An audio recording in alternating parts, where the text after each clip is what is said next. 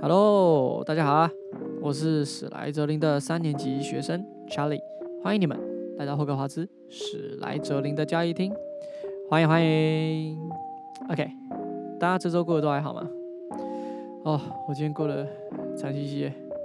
今天早上我在用呼噜粉旅行的时候，因为一个音没有念准，真的一个音没有念准，还有被传送到一个我自己也不知道是哪里的地方，真吓了我一大跳。真吓死！我还整整花了两个钟头，我才找到前往斜角巷正确的路。所以啊，你各位啊，如果以后有这个机会可以用呼噜粉的时候啊，真的要很小心，很小心，一定要念准，一定要念对，好吧？啊，好，那我今天废话也就不多说啦，好吧？好，我们继续说故事喽。啊，我们说到哪里？啊，对，对，那个婴儿，哈利波特。第二章：消失的玻璃。自从那天德斯里夫妇早上醒来，发现他们的外甥躺在前门台阶上之后，已经匆匆度过了十几年了。但水蜡树街似乎完全不曾改变。太阳在同一个端整的前院上空升起，照亮德斯里家大门上的四号黄铜门牌。阳光悄悄爬进这家的客厅。这里跟德斯利先生当年看到那则有关猫头鹰大新闻的夜晚，简直可说是一模一样呢。只有壁炉架上的照片，才能真正显示出时间的飞逝。十年前，此处放了许多照片，看起来都像是戴上各色婴儿帽的一个粉红色大海滩球。达利自然已经不是婴儿了。现在照片中的主角变成了一个肥胖的金发男孩，一一呈现出他第一次骑脚踏车，在游乐场做旋转木马，跟他父亲玩电视游乐器，被他母亲拥抱亲吻的各种画面。这里没有任何迹象可以看出这栋房子里其实还住着另一个男孩。哈利依然住在这里。此刻他熟睡着，但不会太久。他的佩妮阿姨已经起床了，而他的尖锐的嗓音正发射出今日的第一道噪音。起来，起床，快点！哈利惊醒过来，他的阿姨又在敲击他的房门。起来！他尖叫。哈利听到他走向厨房的脚步声，接着是煎锅放在炉子上的声音。他翻身，背对着门，努力回想他刚刚做的梦。那是一个好梦，梦里有一辆会飞的摩托车。他有一种奇怪的感觉，觉得他以前好像也做过同样的梦。他的阿姨又回到了门外。“你起来了吗？”他问道。“快了。”哈利说。“很好，动作快一点。我要你看着培根，要是焦掉了，你就小心了。”我可不希望在达利生日这天出任何差错。哈利低声抱怨：“你说什么？”他的阿姨在门外怒吼：“没没没什么，没什么。”达利的生日，他怎么会忘记呢？哈利慢慢爬下床，开始找袜子。他在床底下找到一双，先从其中一只里面掏出一只蜘蛛，再把袜子穿上。哈利对蜘蛛早就习以为常了。楼梯下碗橱里的蜘蛛多得要命，而那儿就是他睡觉的地方。他穿好衣服，沿着走廊走到厨房，餐桌几乎被达利堆积如山的生日礼物给完全淹没了。看来达利似乎如愿收到了他想要的新电脑，更别说是他的第二台电视和变速脚踏车了。哈利完全想不通，达利为什么会想要一辆变速脚踏车啊？达利是个大胖子，又痛恨运动，除非这种运动能够让他对某人拳打脚踢。达利最喜欢的拳击沙袋，那当然就是哈利了。只是他能逮到哈利的机会其实不太多。哈利看起来文弱，身手却非常非常灵活。哈利一直比同年龄的孩子瘦小许多，这或许跟他一直住在黑暗的碗橱里面有关。他看起来甚至比他实际的体型还要瘦小一些。原因是他只有达利的旧衣服可以穿，而达利的体积是他整整比他大上四倍呢。哈利有一张消瘦的面孔，骨节突出的膝盖，漆黑的头发和一双明亮的绿眼睛。他戴着一副用许多透明胶带粘起来的圆框眼镜。啊，这是因为达利老是喜欢揍他的鼻子。哈利对自己的外表满意的部分，就是额头上那道形如闪电的淡淡疤痕。自从有记忆开始，那条疤痕就已经在他的额头上。他记得，他这辈子提出的第一个问题就是问佩妮阿姨，知道疤痕到底是怎么来的？那是你父母被撞死的那场车祸中受伤的。他说：“你给我好好记住，下次不准再问问题了。”不准问问题，与德斯利家和平相处的第一法则。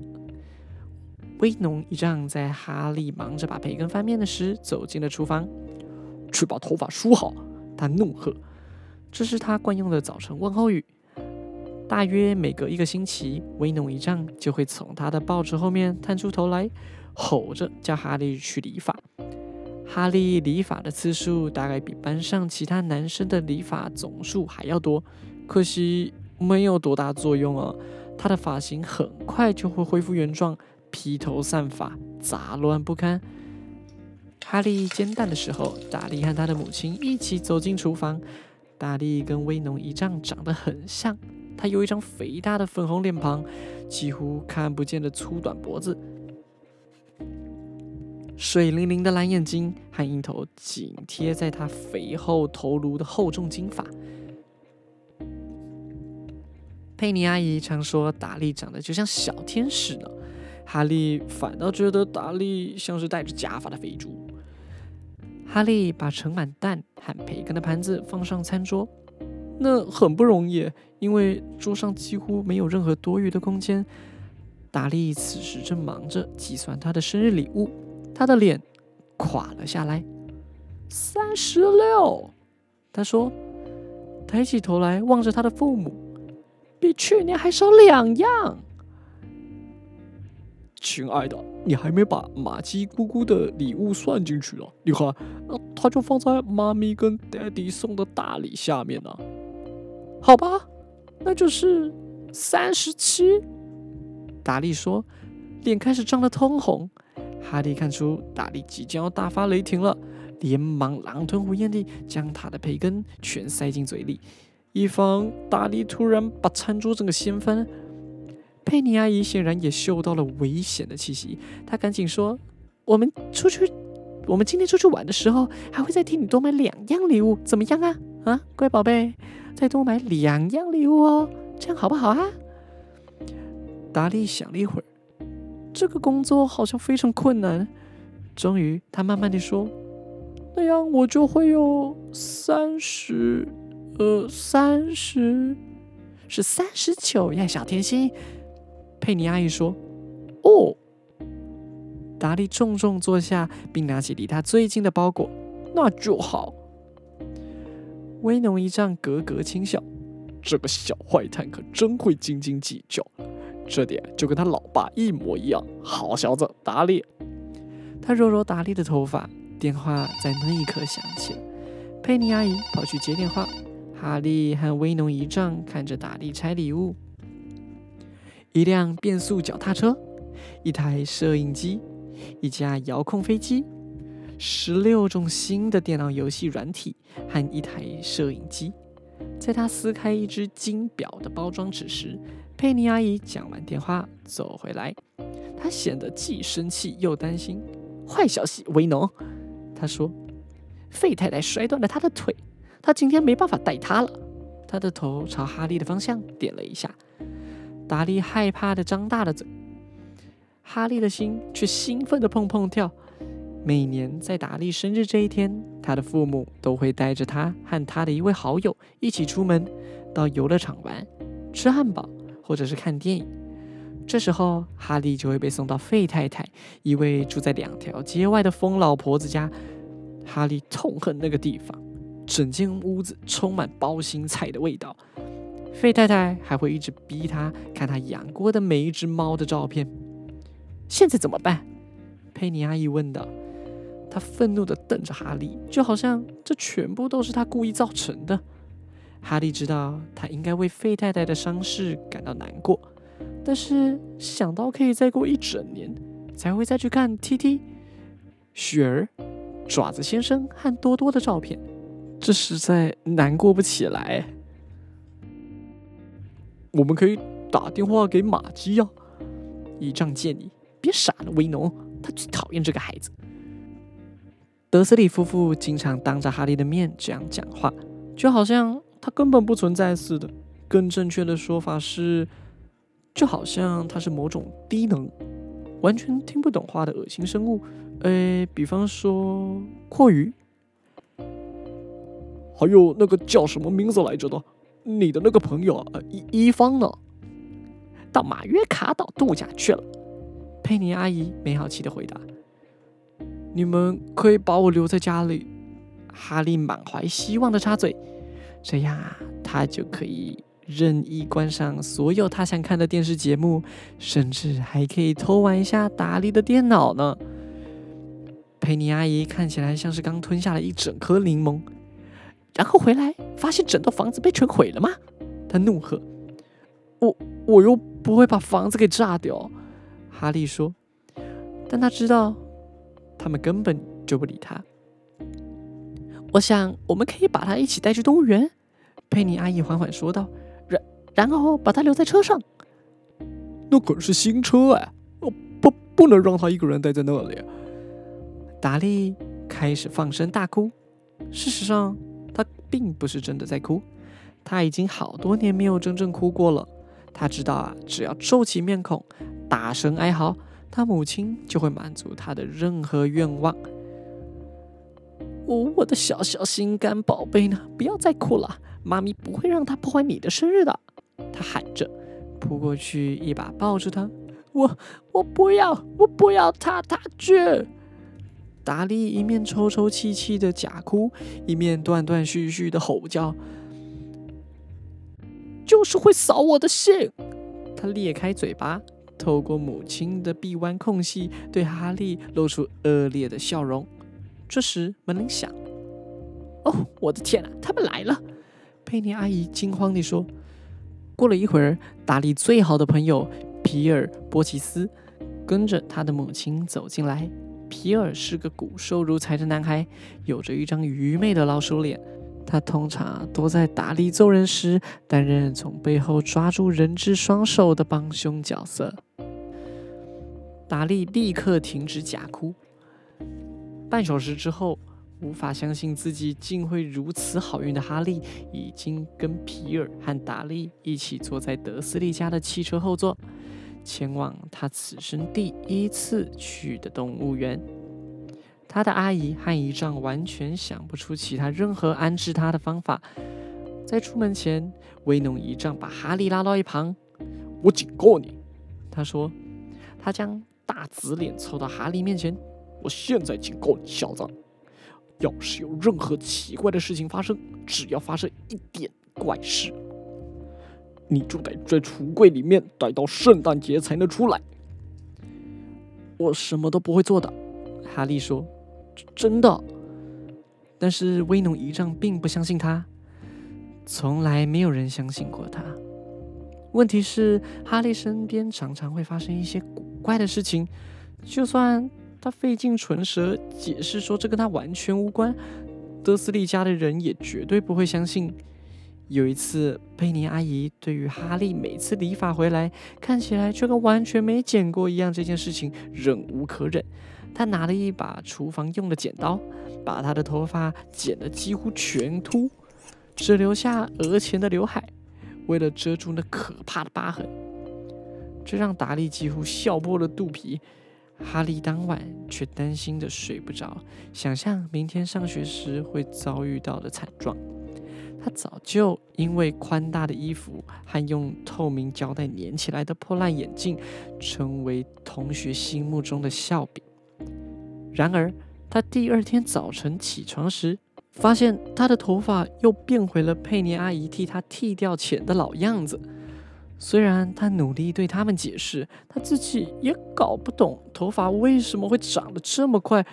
他还是因为这件事情被罚在碗橱里关一个礼拜哦。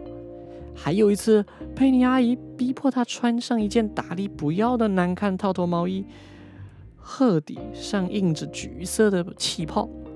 他试着把他的头套进去，他越用力，毛衣似乎就变得越小，最后缩到变成一件只有布偶才穿得下的玩具衣裳。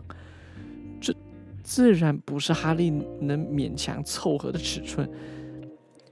佩妮阿姨下了个结论，断定这一定是洗的缩水了。哈利因此没有受到处罚，这让他大大松了一口气。另外，另外还有一次。因为被发现坐在学校厨房的屋顶上，给他惹了很大的麻烦。当时达利的党羽就像往常一样追着他跑，忽然间他就坐到了烟囱上。当时哈利受到的惊吓绝对不下于其他人。哈利的级任导师写了一封习词非常强烈的信件给德斯里夫妇，告诉他们哈利大胆地爬上了学校的屋顶。其实当时他只是跳到厨房门外那堆大垃圾袋后面而已。哈利猜想，大概是在跳到一半的时候被风给刮了上去。但是今天。绝对不能再出任何差错。只要能在学校、他的晚厨和费太太家充满包心菜气味的客厅之外的任何地方度过一天，即使得跟达利和皮尔在一起，那也无所谓啊。一丈一面开车，一面唠唠叨叨地跟佩妮阿姨发牢骚。他喜欢抱怨许多事情：工作时碰到的人，哈利；开会，哈利；银行和哈利。而这些只是他最喜欢抱怨主题中的一小部分。今天早上，他的主题是摩托车，一路上跟疯子似的大吼大叫。这些小流氓！他在一辆摩托车呼啸而过时表示：“我梦到过一辆摩托车。”哈利说：“他突然记起了他的梦，他会飞。”威农一丈差点撞上前面的汽车，他把整个身子转过来，脸孔活像是长了胡子的大甜菜根，冲着哈利大吼：“摩托车不会飞！”达利和皮尔痴痴窃笑。我知道摩托车不会飞，哈利说：“那那只是一个梦嘛。”他真希望自己什么也没说。如果说世上还有什么比他问问题更令德斯里夫妇痛恨的，那就是他随便说出一件不合常理的事情。不管是梦到，或是在卡通里面看到，他们都认为他或许会因此又想出什么危险的念头。那是一个阳光普照的周六假日，动物园挤满一同出游的家庭。德斯里夫妇在入口处替达利和皮尔更买了一个大巧克力冰淇淋。由于在还来不及把哈利赶走之前，冰淇淋车上那位笑容满面的小姐就已经开口问他想要点些什么了。他们只好替他也买了一根最便宜的柠檬冰棒。其实冰棒也很不错吃呢，哈利心想，一面舔着冰棒。迎面欣赏一只不停搔头、长得非常像达利的大猩猩，唯一的差别就是它没有一头金发。这是哈利长久以来最棒的一个早晨。他刻意和德斯利家人保持一小段距离，以防看腻了动物的达利和皮尔会退而求其次，从事他们钟爱的嗜好，那就是揍他。他们在动物园的餐厅吃了午餐。达利因为他点的宝彩圣代不够大而气得大发脾气。威农一丈赶紧再替他重新点一份，这才把他先前点的那份让给哈利吃了。哈利事后回想，不禁觉得他早该想到这样好运不可能会持续太久。午餐过后，他们踏入爬虫类馆。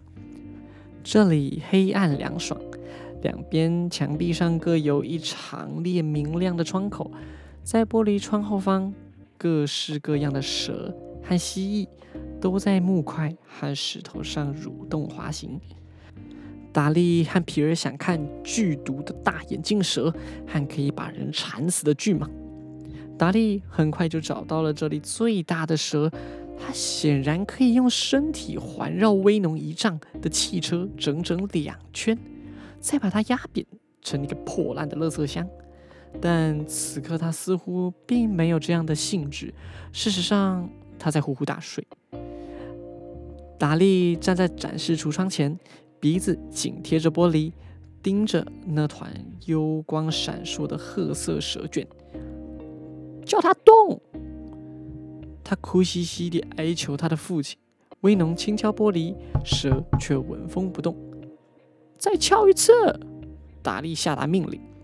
威农用指关节用力敲击玻璃，蛇还是继续打盹。无聊死了！达利抱怨了一声，就快速离去。哈利走到展示窗前，专注地望着这条蛇。如果这条蛇因为无聊而死，他也不会感到惊讶。除了那些忙着用手指敲玻璃、吵得他整天不得安宁的笨人之外，他完全没有任何同伴。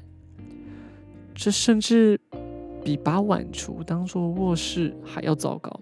虽然那里唯一的访客就是猛捶房门逼他起床的佩妮阿姨。但至少他还有机会到屋子其他地方溜达溜达。蛇突然张开了它珠子般的眼睛，它用非常缓慢的动作渐渐抬起头来，直到与哈利的视线相对。他眨了一下眼睛，哈利瞠目瞪视，然后回过头来迅速巡视了一圈。看看有没有人在注意他们？没有。他迎上蛇的目光，他眨了一下眼睛，蛇猛然的把头转向威农一丈和达利，再抬头望着天花板。他的表情对哈利传达出了一个非常清楚的讯息：我老是碰到这一类的人。我知道。哈利对着玻璃橱窗喃喃地说：“他并不能确定蛇能不能听到他说话的声音。那一定让你烦得要命。”蛇用力点头。“你是从哪儿来的？”哈利问。蛇用尾巴猛拍玻璃窗边的一个小牌子。哈利眯眼阅读上面的文字：“蟒蛇，巴西。”那里是不是很美？蟒蛇又用尾巴猛拍那面牌子。哈利继续往下看，此为动物园孵育样本。哦，我懂了。所以你从来没到过巴西？就在蟒蛇摇头回答时，哈利背后忽然响起一声震耳欲聋的吼叫，令他们是一人一蛇吓得弹了起来。达利！德斯利先生，赶快来看这条蟒蛇！你们绝对不会相信他在做什么。达利摇摇晃晃的跑过来，你别挡路！他说着，一拳揍向哈利的肋骨。哈利大吃一惊，重重摔在水泥地上。接下来发生的事情快得没有人知道究竟。在前一秒。皮尔和达利还俯身紧贴在玻璃橱窗边，下一秒，两人就吓得尖叫着跳向后方。哈利坐起来，惊得直喘气。蟒蛇展示柜前面的玻璃消失了，巨蟒快速展开缠绕的身躯，滑到地板上。整个爬虫类馆里的人都在尖叫，拼命奔向出口。当蛇迅速划过哈利身边时，他敢发誓自己听到了一阵低沉的嘶嘶声，说：“巴西，我来了，多谢了，朋友。”爬虫馆的管理员吓傻了。可是玻璃，他不断的重复说：“玻璃到哪去了？”动物园长一面再三道歉，一面亲自为佩妮阿姨泡了一杯浓浓的甜茶。皮尔和达利只是叽里咕噜地在一旁胡言乱语。根据哈利所看到的，蛇除了在经过他们身边时好玩地用尾巴拍拍他们的脚后跟之外，其他什么事也没做。但是等到他们全部坐上威农一丈的汽车时，达利绘声绘影地说：“那条蛇是如何差点咬断了他的腿。”皮尔则是指着天发誓说：“蟒蛇企图缠绕在他身上，把他给活活勒死。”最糟糕的是，至少对哈利来说是如此。皮尔渐渐恢复镇定后，突然蹦出了一句：“哈利，你还跟他说话是不是啊？”哈利。威农一丈等到皮尔安全离开他们家之后，才开始对哈利开火。他气得几乎说不出话来，最后好不容易挤出几个字：“去晚厨待着，不准吃饭。”就颓然倒在椅子上。佩妮阿姨看情况不妙，赶快跑去替他倒了一大杯的白兰地呢。